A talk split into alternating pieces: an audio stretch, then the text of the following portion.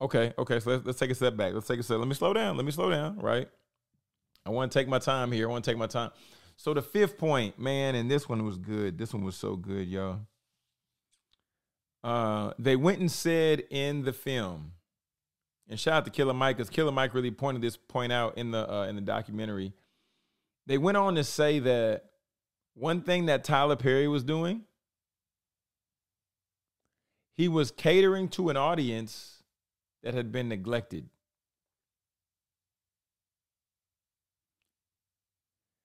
There's an audience out there that you can serve, but you might have to do a little bit of research.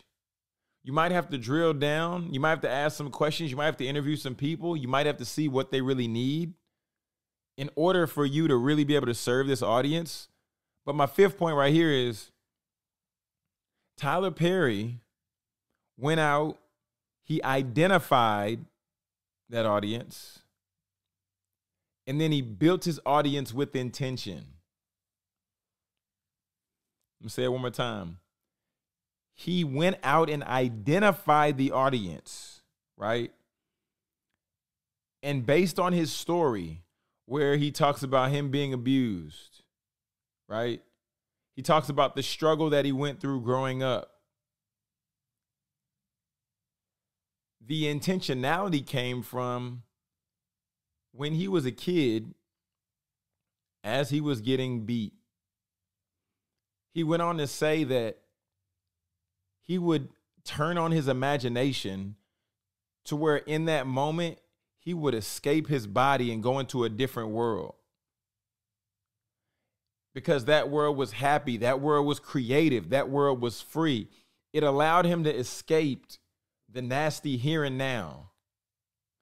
And the reason why that's so powerful is because those tough memories that he had as a kid, he was now able to take these experiences and then he was able to incorporate them into his plays. And the reason he incorporated them into his plays was because, one, it was creating conversation that people needed to have but weren't. It was creating dialogue. And then after his plays, he went on to say that he would take about 20 minutes after his shows. He would come out and then he would just talk and would just share and just pour out his heart. And one thing I just want to highlight here is he didn't have to do that. But this is what building an audience with intention looks like, right? When you're an individual and you say, in order for me to build rapport and build relationship with these people out here, they need to know who I am. They need to know a little bit about my story. They need to know why I'm doing what I'm doing and what's at the heart and at the core of it. And that's what Tyler Perry did. Right? He's coming out after the show and coming and talking to the people, having a conversation. And in the conversations, well, more so in the plays. So let's go back. He's creating intentionality through the content that he is incorporating into his plays, through abuse, through the struggle, just the Black struggle, right? Through challenges and different things that he grew up in, alcoholism. And by him creating laughter, this was now some, laughter has been something for years that in the Black community, it's helped us be relieved, or at least in that moment, to mitigate whatever the current challenge was.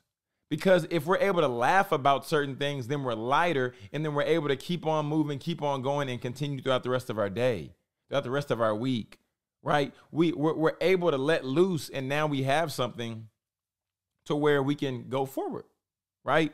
So he's incorporating this into these plays, and now he's creating a relationship and a bond with anybody who has also experienced the pain, the hurt, and the suffering that he's experienced. So now people are connecting with him by way of connecting to whatever the trauma was, whatever the struggle was, whatever the pain was incorporated in the play. And other people are being educated. Other people in the family are now being able to have these conversations. And this is what it looks like to really begin to create intention around building your audience. Because if you connect somebody with a story, people are 22 times more likely to remember things that are incorporated within story, right? That's number one.